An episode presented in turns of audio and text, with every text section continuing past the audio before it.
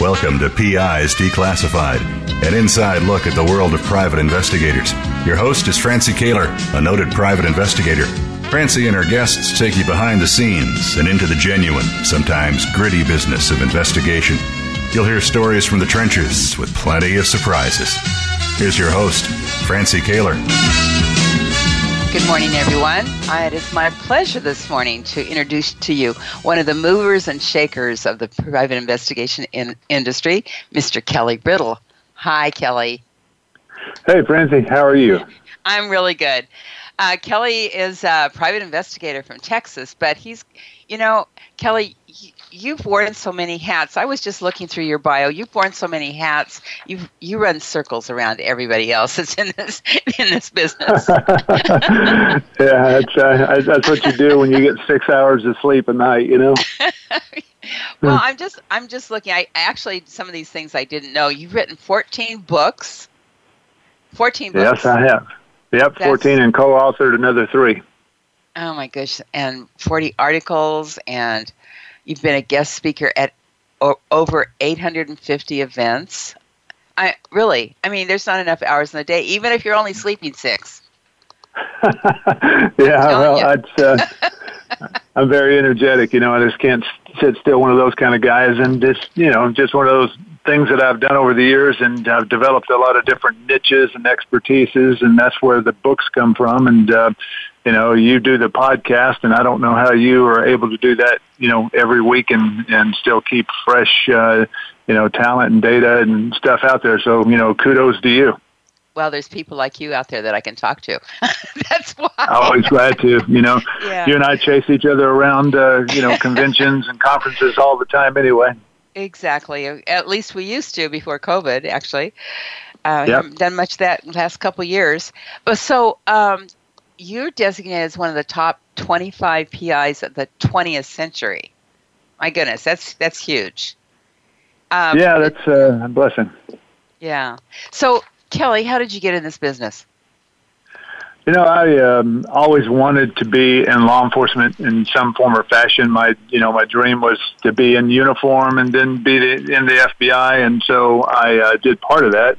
I got into law enforcement when I was 20 years old and spent 7 years in law enforcement. And I graduated with a criminal justice degree. Decided that I got accepted by the Air Force Officers Candidate School, by the FBI, and several other law enforcement agencies. And I just decided I didn't want to do any of that. And so I actually went to work for an insurance company doing what is now considered Special Investigative Unit work, SIU work, and did that for a couple of years. And then I was hired away by an international company that had 26 offices, and I was there to set up their insurance division. And about, a year and a half, 2 years into that, they were going to fold, which is why I started my business in 1989. So I did it out of necessity. I wasn't one of those guys that always thought, I'm this great entrepreneur and, I'm gonna own my own business and I'm gonna write all these books. That was not really, in my DNA at the time. You weren't planning that on your goals. Not at all. It really wasn't. So it's amazing what paths, you end up going down. But, it was still in the same format, same bailiwick, of law enforcement. And so I, kind of just slid over to that. And it's been a really good run. And I'm starting my 34th year of being in business under my own name. So it's been a long run. That is a long run. So and your books, what are some of the topics you've written on? The very, very first one that I wrote was called Private Investigating Made Easy, and that was back before we had all the databases, and so it was in Barnes and Nobles and all the bookstores, and it was designed to teach people how to use public records to do their own research, essentially. Mm. So that was my very first one, and then I got into the other ones, which was the art of surveillance, and because I happen to be one of those oddballs that loves surveillance, and And but I think that it is definitely an art. And then nursing home abuse investigations, insurance investigations, how to run and market your own PI agency, things they didn't tell you about running your own agency, consulting, how to do security consulting. So a lot of different topics, 18-wheeler and cargo investigations. So, those are kind of niches that I have kind of fallen in over the years and developed some expertise in those areas. Interesting. Very interesting. So today we're going to be talking about some of these areas that touch on some of the books you've written, but kind of at a different focus. And you and I discussed this a little bit, but one of the things that I thought would be beneficial to everybody is surviving our businesses during COVID. And how do we do that? Yeah, that's one of those things that, when COVID first hit, a lot of the states sent out, emergency declarations, and certain businesses could not operate. And so you and I being, very involved in the industry, I did, and I know you were doing stuff behind the scenes, but I met with, some of the governor's offices, several states, and had to demonstrate the reason why we needed to be out and operating. And, just like I mentioned before, we do 18-wheeler and cargo thefts. Thefts of 18-wheelers didn't stop. And when you had, supply chain issues, that just created more problems. So, I demonstrated the fact that we needed to be out doing 18-wheeler and cargo thefts. We had cases where some of the corporations that we were working for, they sent everybody home, obviously, to work from home, and they had some sexting going on where employees were inappropriately texting female workers, and the female workers were concerned because they knew that the subjects knew where they lived. And so we were asked to do surveillance to make sure that, the subjects did not go towards their co-employees, and so it just kind of branched out into other things. And those were what we had to demonstrate. And so in most of the states, we were given permission to continue operating. But, that was the first obstacle, is just proving that we needed to be out there. Once we did that, then we had to, find the business again. And, those investigators that we both know over the years, some of them are very single oriented, like they only do criminal cases or they only do insurance cases. And, that's a business lesson that I learned my first year in business, because having worked for an insurance company, I started doing insurance investigations. And, my very first month, I billed out $28,000, and I thought, man, this is great. Why didn't I do this before? And about 3 months later, that particular insurance company went into receivership and bankruptcy. So I learned, don't put all your eggs in one basket. And so, that's a lesson learned for everybody. In COVID, if you did one thing, there's a good possibility that was affected and or shut down. So, those that are listening, I would say, hey, don't do that. Find other avenues of generating income. We have one of the things that we do are pre-employment background. And so obviously everyone went home, people stopped hiring. And so that part of our business is the only thing that really diminished during COVID. But, the other things, we kept strong, and we were busy, and fortunately we were keeping all of our employees up and running and working. That's great. So you never had to send anybody home during COVID? Well, yeah, our corporate office, we shut down, and, that was another interesting thing, because I had built a brand new office building, and we'd moved into it about 6 months prior to that. And then 6 months, later, we get COVID. So I had to send all the employees home. And I thought, well, that was a great decision here. I built this nice new building, and I'm the only one here. So yeah, that wasn't too keen for the first, we did that for about 4 months. Then we started bringing people back. But, it was an ever-changing environment. And, I would bring some of my employees in and say, all right, just work on the equipment, clean the equipment, charge the batteries, do stuff like that needed to be done. So Is everybody back in the building now? Yeah, we've been back for about a year now.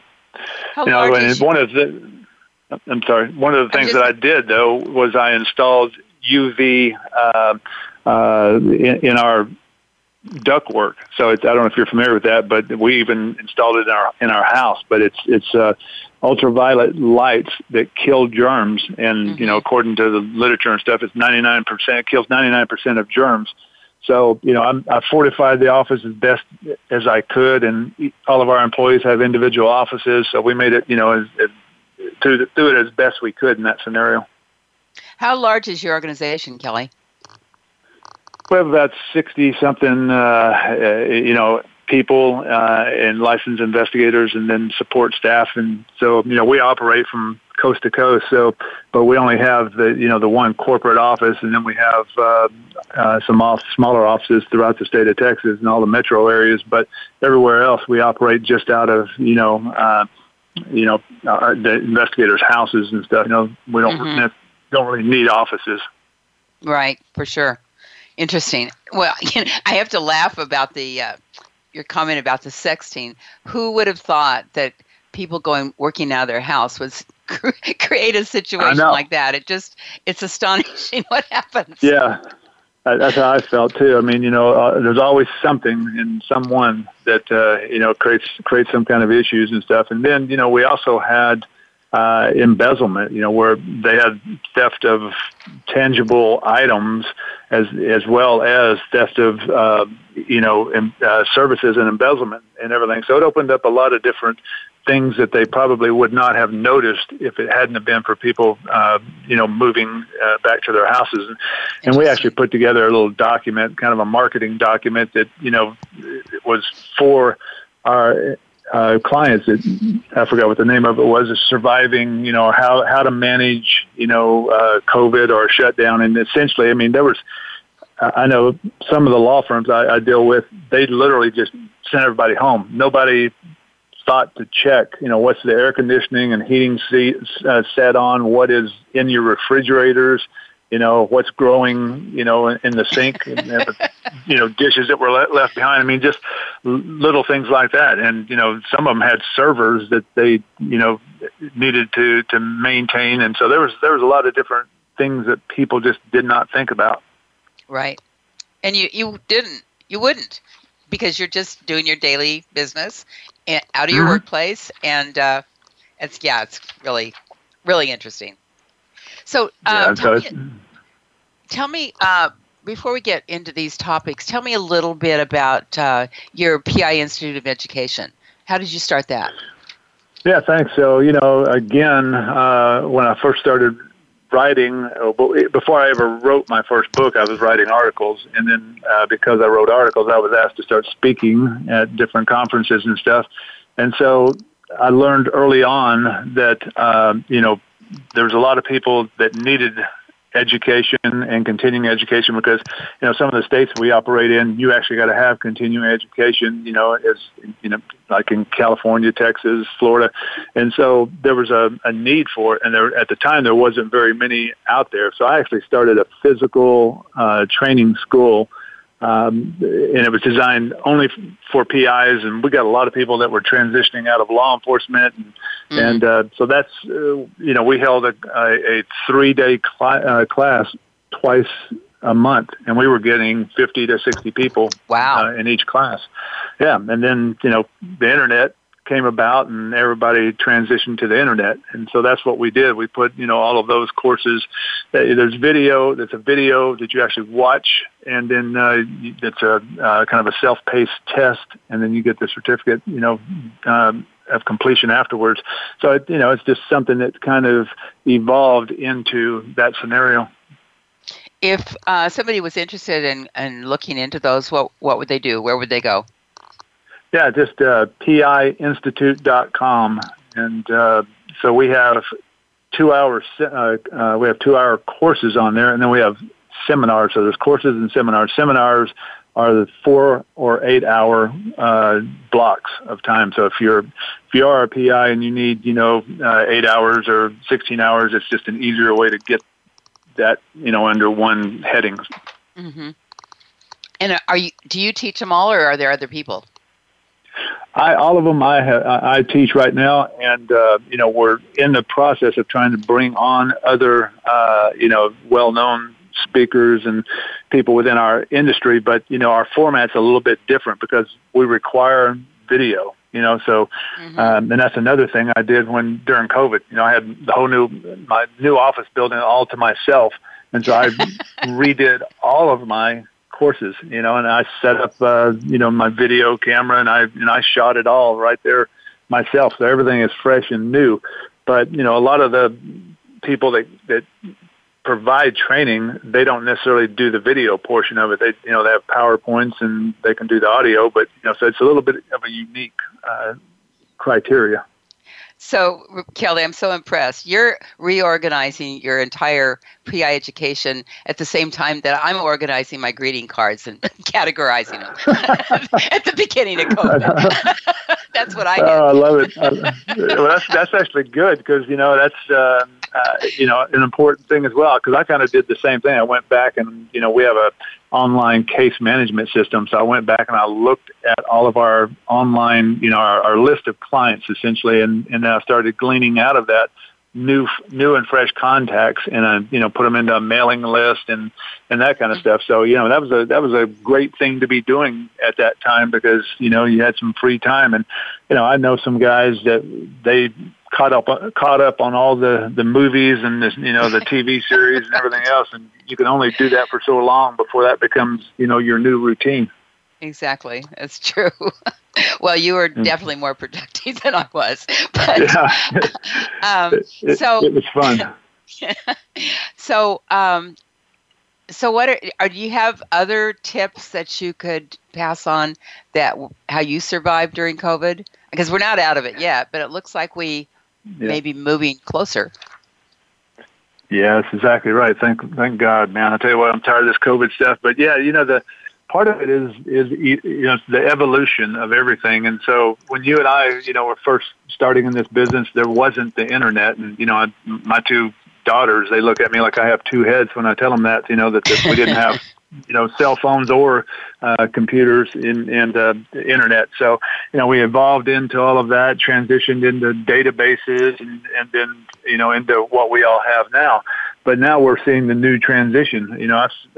I know personally of at least three law firms that have relinquished office space. And one of them, they had three floors in a high-rise building, and they're down. They took all of that, gave it back, and they're down to about 1,000 square feet of office space. And everybody's working from home now. So that's right. Trying to figure out how do you market, even if you want to walk into the door and introduce yourself to a new law firm, how do you do that when everybody is remote, So right. That's kind of the new thing that we have to figure out is how to get to those individuals. And really it's kind of gotten a little bit easier because, that's what I did during, like you were talking about your greeting cards. I went back through my emails. I keep, a ton of emails. So I started looking at them and figuring out, who do I follow up on? And that's probably where most people fall down on marketing is not keeping up with the clients that you already have.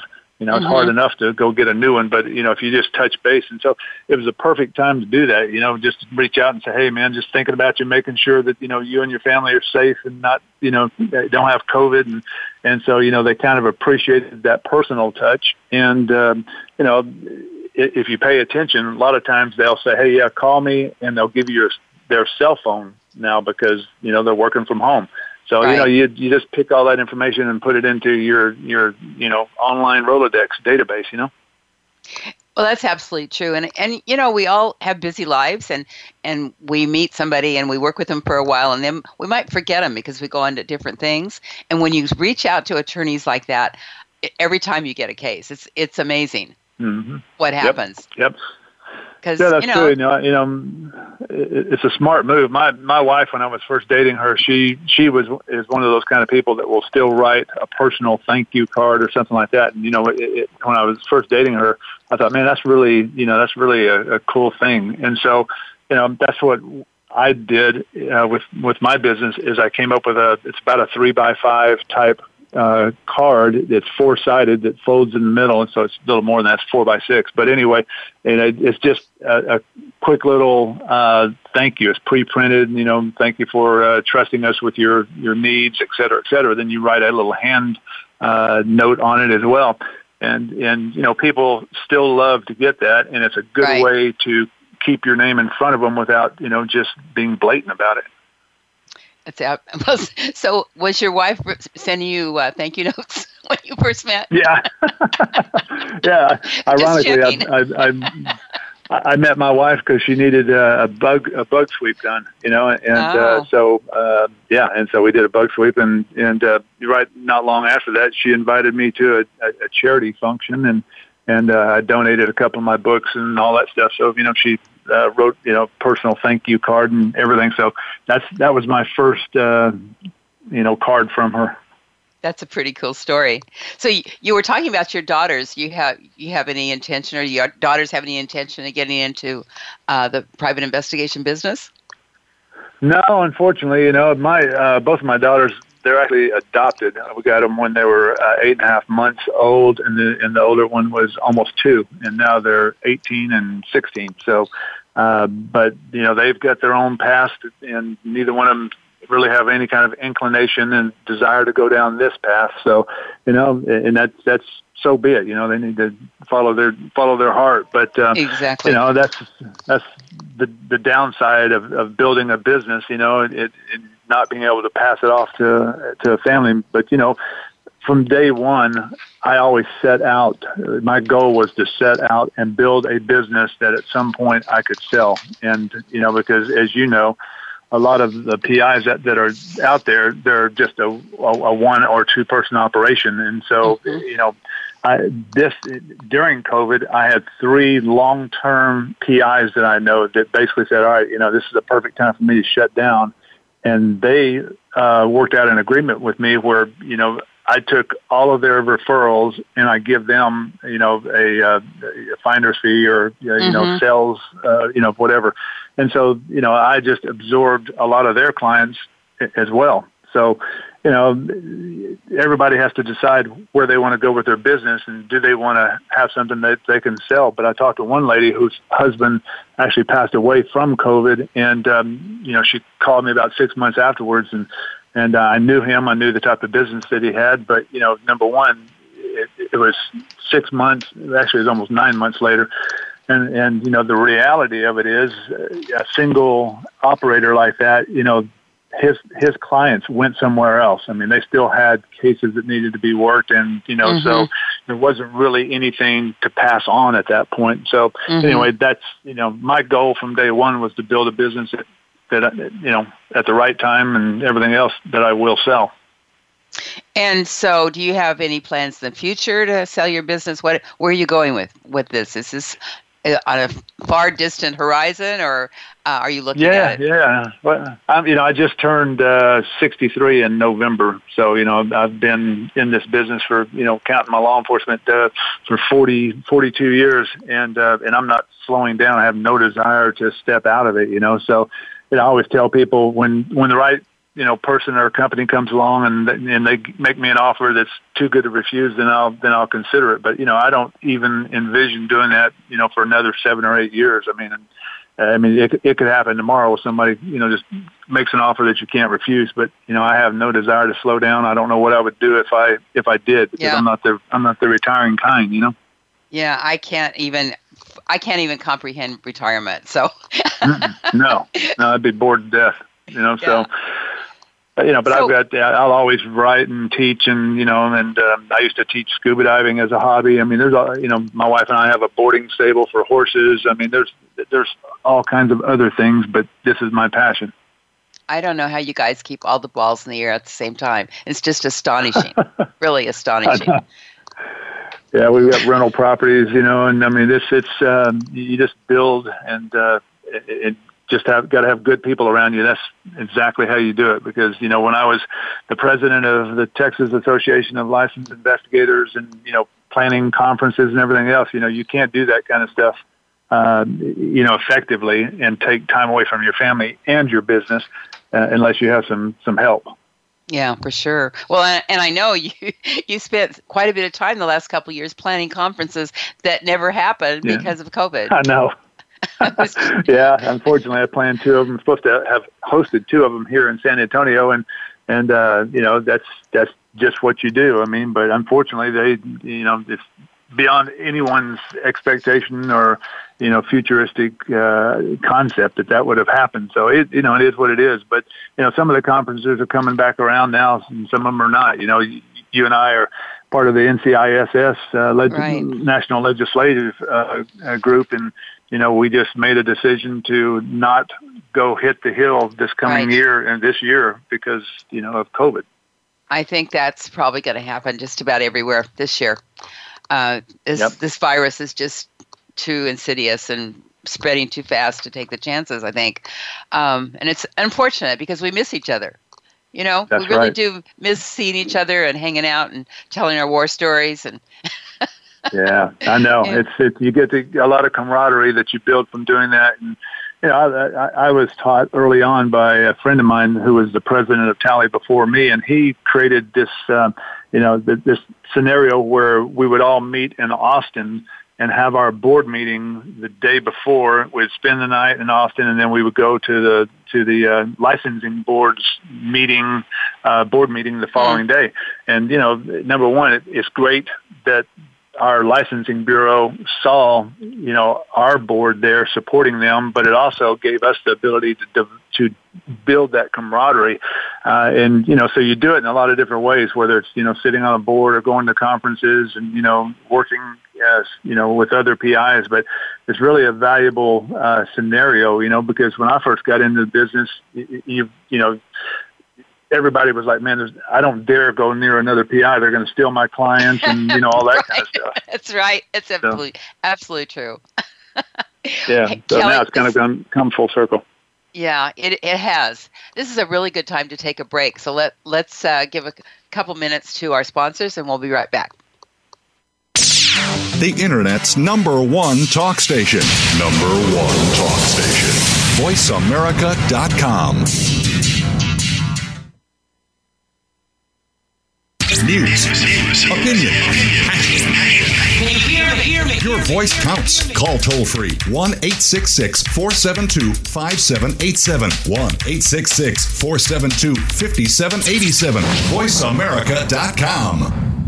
PI Magazine is the most respected magazine of the professional investigator. We feature stories and articles on current trends and issues, equipment reviews, tips, and practical advice. Don't miss the new and exciting year in PI Magazine. Subscribe today at PIMagazine.com. Need to hire a private investigator? Ask for their professional association affiliations. When an investigator asks Francie Koehler about associations, she says to first join a state trade association. Francie belongs to the California Association of Licensed Investigators, or CALI. It's the largest association of its kind in the world. CALI's main focus is networking, training, and legislative advocacy. If you need a detective in California, contact CALI at cali-pi.org or call 1-800-350-CALI.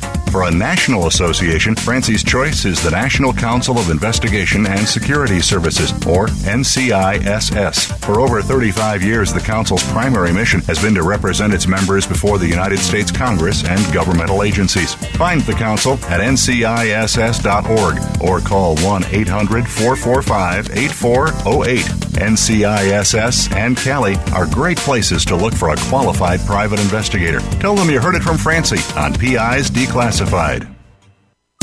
Streaming live, the leader in Internet talk radio, VoiceAmerica.com.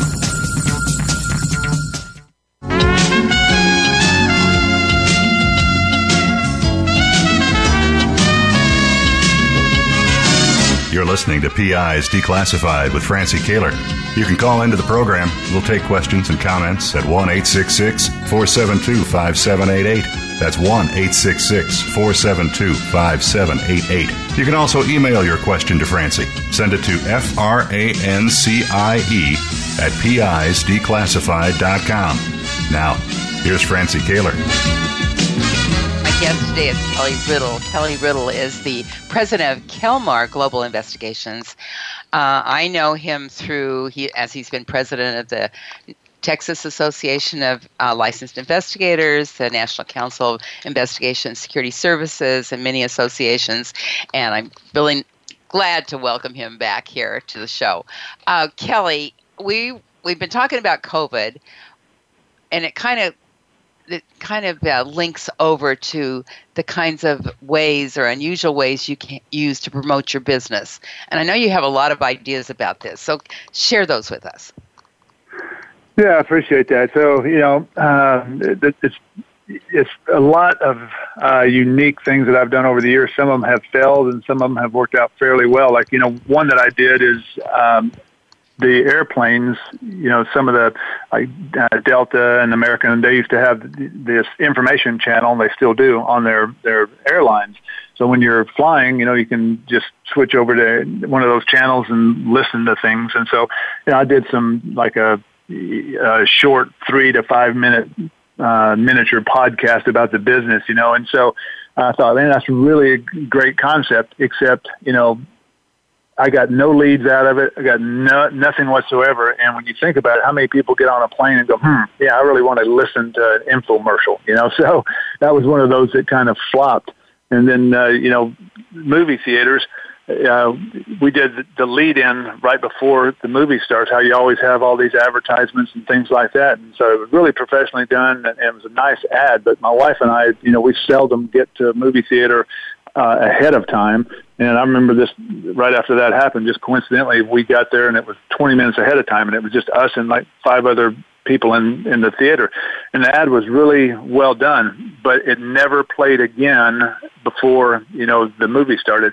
And so I went back to the rep and I said, this is what happened. I said, yeah, well, you're considered a regional advertiser, and, the national advertisers like Coca-Cola and McDonald's and all those guys, they get the, the 10 minutes right before, which is one of those things they don't bother to tell you when you're signing a contract, to advertise. Plus the fact that, during COVID, you had no one going to movie theaters. So those are a couple that tried that didn't work. And, but, on the other hand, I've done billboards, and billboards really work well because, if you put them on a highway with a lot of traffic, people see them. And I can't tell you how many cases we've gotten off of that. And they said, yeah, I saw your billboard. And not only that, but, some of my corporate clients and individuals, and, they every time I talk to them, they go, man, I saw your billboard. It's working, So really? I've got them up and down. Yeah. I've got them up and down the highways going all the way from San Antonio to Dallas. And I've tried the miniature billboards on the side of buses because, downtown, that's where all your attorneys hang out. And so, it's really worked well in and of itself. But, those are, just depends on what you have a taste for and what your budget is. But, some of it just comes back to good old-fashioned picking up the phone and calling people, and giving them the personal touch. And, I also have we do a lot of surveillance, so we have video that, has to get to the client. So like everybody, we've got our case management system where they can log on to that and download it. But, we also have thumb drives, and now we've evolved into the wafer cards. And that's like a miniature, business card in and of itself. So you can put whatever you want to on it, and it's got at the end of it, it kind of flips open, and you stick it in your USB drive. And so people are, clients don't throw your thumb drives away or those wafer cards, and it's a two-sided card. Okay, Kelly, you're way technology ahead of me. Wafer cards, I know nothing about. Tell us more about that. Yeah, it's like a plastic card, like you have for accessing, your card access in a building or something like that. It's about that size, and it's plastic. And it's a little bit thicker than one of those cards, but it's you put your logo on it, you put whatever advertising you want on it, and like I said, it's two-sided, and it's got just on the edge of it, it just kind of flips back and forth, and it's got the little microchips in it that when you plug it in, got all your data on it. And so I've seen those on some of my clients' desks that I've sent them previously. And it is, I can certainly, send it by cloud or something like that, but that's not the point. The point of it is, I've had people call up and said, man, this is great, you know, and then where'd you get it? And so, you know, it lays on their desk and they use it over and over again. So that's, you know, used to be you'd send people coffee cups and pens and all that kind of stuff. Now, you know, this is kind of the latest and greatest thing. Okay, so I'm trying to visualize how this works. So you put the data on the wafer card. Right. Is that what you're saying? Mm-hmm. And how that's do right. Plug, and, then, and how do they plug it in? So then you just mail it to them. When they get it, then it's at the very end of it, there's a swivel part of it. It's about the size of a Tic Tac or something, and it's a little breakthrough. It's hinged on the edge of the card. And so when you first look at it, it just looks like a card. And if you really study it for a second, you'll say, oh, okay, I get it now.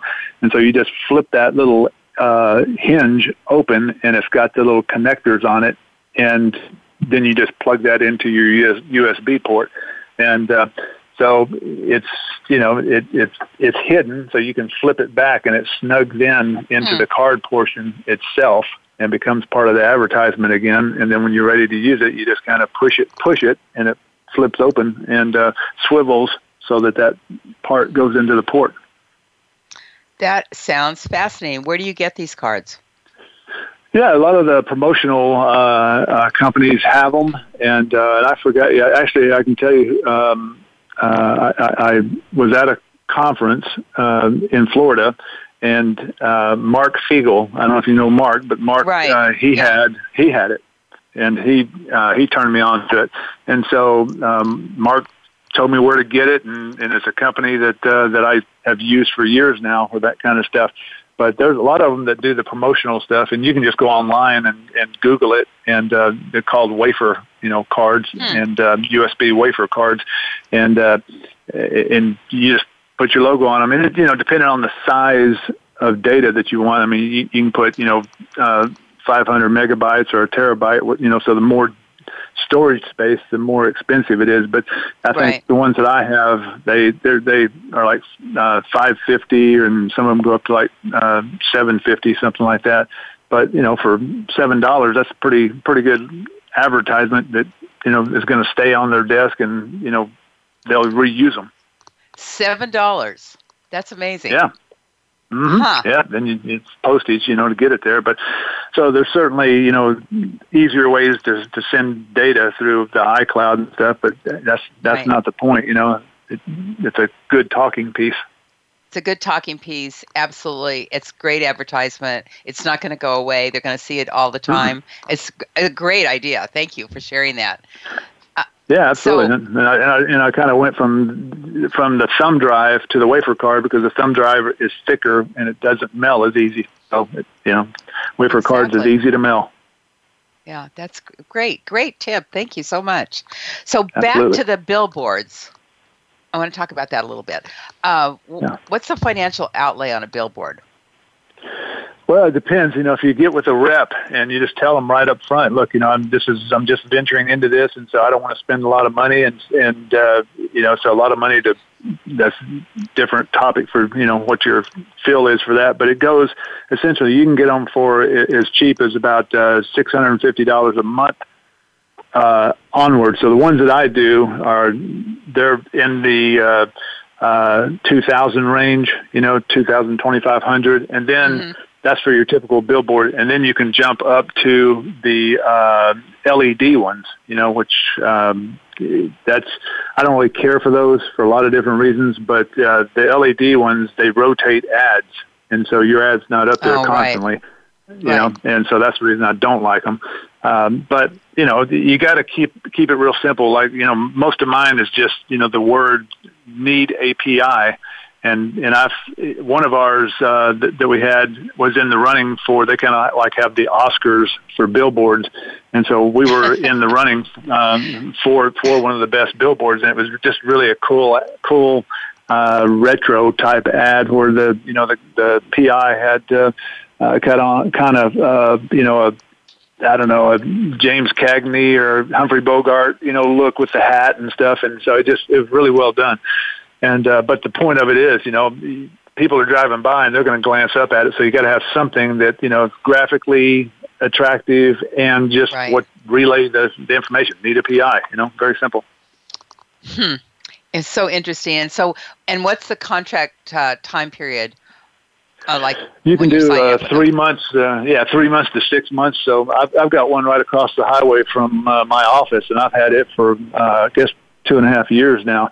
And so every 6 months I renew it, and it's pretty simple because I just tell people go. You know, when you see the billboard, just jump off the highway and you're at the office. So it makes it real easy on a lot of different levels.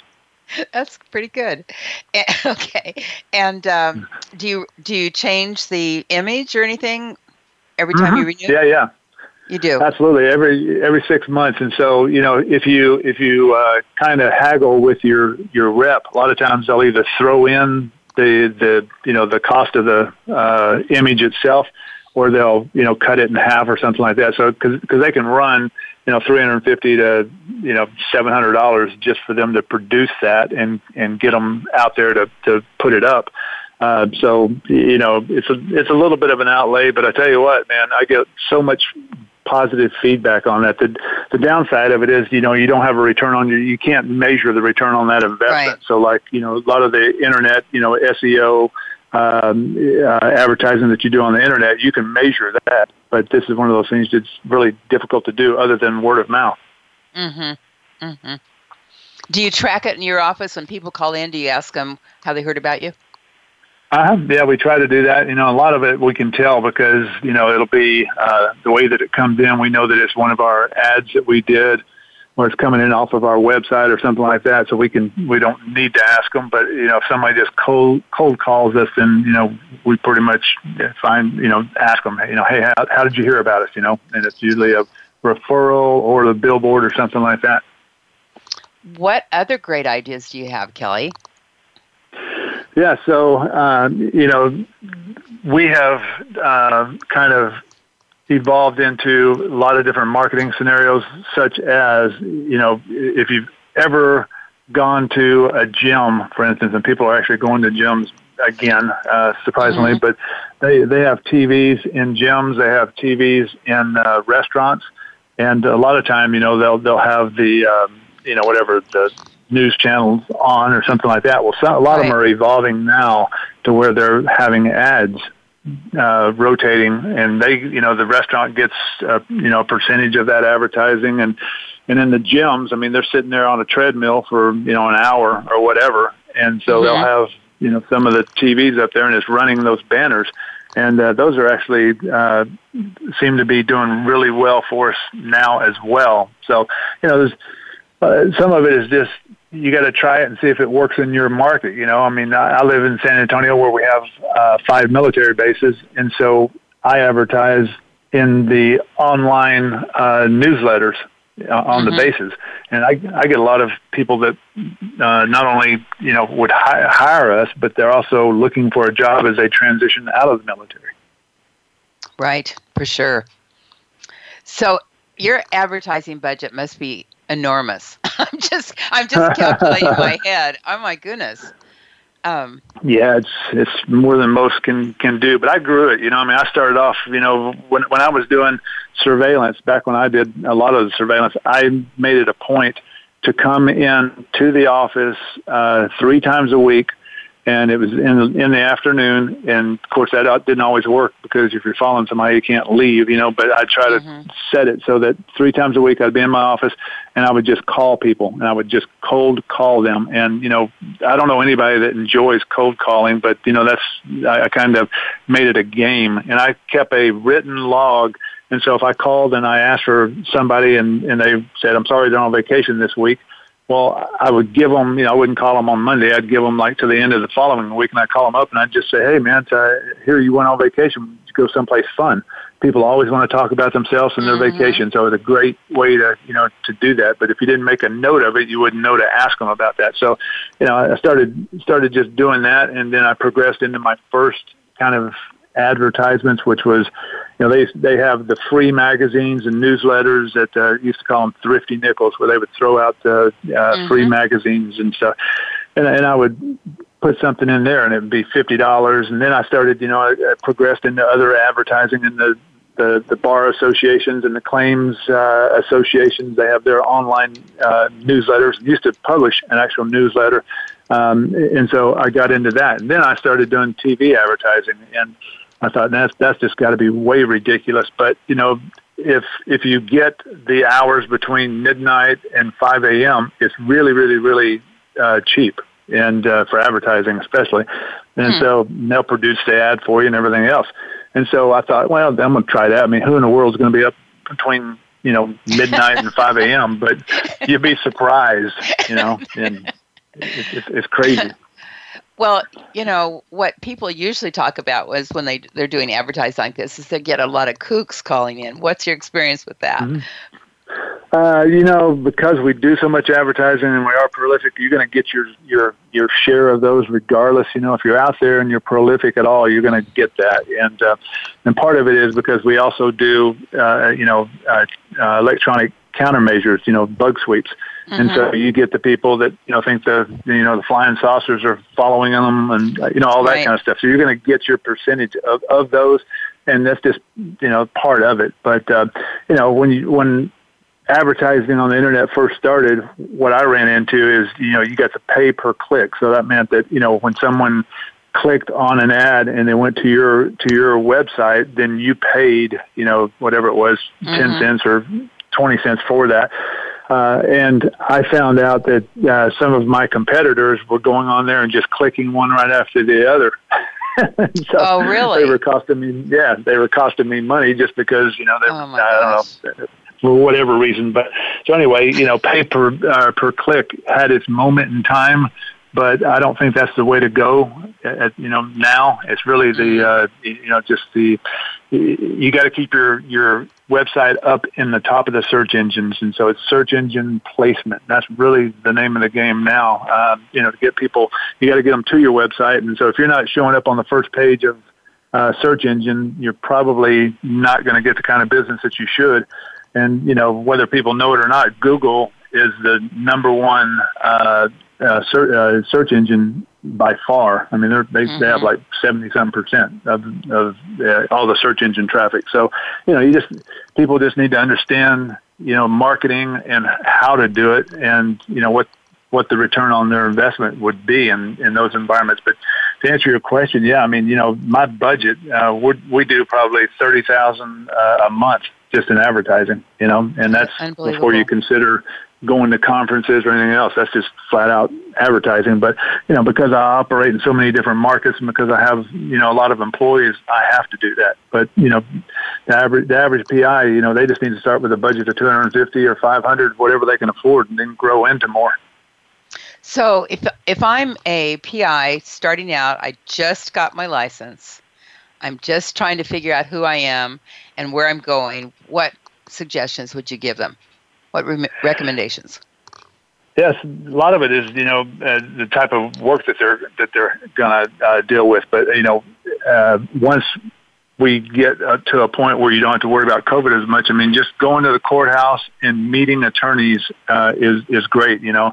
And I remember someone told me one time, I just dropped my business card on the elevator floor and stuff because people will pick it up. And I thought, I don't know about that because they're going to step all over it first, you know. So I'm not so sure of that. But, you know, the attorneys that do, you know, a lot of the courthouse work, they hang out around the courthouse. I mean, they go to the coffee shop in the courthouse. You know, they go to the restaurants nearby. And you know, I told that to one investigator, and they actually built a really good business out of that very way of generating leads. They just hang out, and you know, you can pretty much tell an attorney when they walk in, and so they just start introducing themselves, and before you know it, they were starting to get a lot of referrals. You know, interesting, yeah, and all it takes is one. It's self-perpetuating. That's right. It's really amazing. Yeah, absolutely right. Yeah. Okay, what else? So, and that's just the law firms, you know. I mean, then you get into the corporate world, and to me, the corporate world is really where the money is, you know. Because I don't care, you know, if you're doing, you know, cheating spouse cases or whatever it is you're doing, law firms, you know, insurance cases. A lot of insurance cases, though, you know, they'll give you 3 or 4 days of surveillance, but that's a limited budget. Whereas, you know, when you start getting into the corporate world, they don't really have budgets. And if it's a, you know, Fortune 500 company, they've got stockholders and that they've got to answer to, and they don't want a lot of stuff to, you know, come to the surface. So they'll spend a lot of money, you know, to resolve some of the issues that they have. Interesting. Yeah. Wow. So there's so much here, Kelly. So when you're telling somebody that's brand new to do cold calls, where do you tell them to start? I would tell them start with bar association. And when I go to the grocery store, when you're standing in line, they have all those magazines near the checkout lane and everything else. Mm-hmm. Well, almost every every place has a local magazine, and I just got one in the mail, and it lists the top 100 attorneys in the city of San Antonio. So I take that, I don't throw it away. I take that, and then I start sending them emails, and I send them letters saying, hey, I saw that you were listed, in such and such publication as one of the top attorneys. Congratulations, and I just wanted to let you know I'm out here. So if you need a PI, please call me, that kind of thing. And so you really got to pay attention to just what's around you, because, back when we had newspapers, I would read the employment section, and my wife would go, why were you looking for a job or what? And I said, no, I'm looking to see who's hiring, because, if they're hiring, they need pre-employment. And if they're hiring, then that means they're growing, and they probably have employee issues, sexual harassment, embezzlements, workers' comp cases. And so I do the same thing when I'm driving around. If I see the name, somebody's name on the side of a high-rise building, if they're big enough to have their name on a building, then, I need to be marketing to them. Mm-hmm. Mm-hmm. And when you contact that corporation, who do you ask for? I always go, it's usually, there's a lot of different angles, but, I look for, see if they have a risk manager, see if they have a corporate security, head of corporate security, find out who's their legal side, find out somebody, one of the staff attorneys, and then HR, because mm-hmm. HR always, they have their own issues. And especially since we do pre-employments, that's a ready-made spot for us to market. So, I touch on every one of those, because every one of them have their own unique needs, and a lot of times they don't overlap. And so I do one of my oldest and longest corporate clients. I started dealing with their corporate security director 30-something years ago. And, 6 or 7 years into it, I started thinking to myself, why am I not getting stuff from the, from the attorneys, or why am I not getting stuff from, HR? And so I just started asking this security director, I said, hey, do me a favor and introduce me to some of these other departments. And so that's what happened. And then you start getting work from that side as well. So it's really, taking that client that you have and getting introduced to other markets. And so we'll do that with individuals, if they need help, locating a, family member, or if they need help with, cheating spouse case or whatever, after it's done, during those conversations, you find out that, hey, I'm the vice president of such and such company. Well, circle back around. Sam, thanks for letting us help you during that, turmoil or that time, crisis in your life. By the way, since you're the vice president of such and such company, if y'all have any needs, please, let us help you out. And so it's really taking what you already know and just not closing the book on that one specific case, and identifying additional needs within that particular person or that client. Kelly, that's great. And, we're almost out of time, but the general theme of what I've heard from you is it's all about relationships. Absolutely. Yep, yeah. You're right. Real quick, I would also say to make sure that, if you're a new PI, get ingrained with your state association, because, not Absolutely. Everyone needs somebody at the other end of the state, so, Absolutely. They need to be calling you. I totally agree with you. Teamwork is everything. Yeah, absolutely. Yeah. As you and I know, we've helped each other. We have, absolutely. And thank you so much for being on the show today. Your tips were just spectacular. I love it. If anybody wants to contact you directly, how would they do that? Yes, I can email Kelly at kelmarglobal.com, Kelly at Kelmar Global.com, or office numbers 210-342-0509. Francie, it's always a pleasure. I always enjoy talking with you. All right. I'm sure I'll be seeing you soon. in person, by the way. All right. Look forward to it. All right. Thanks, Kelly.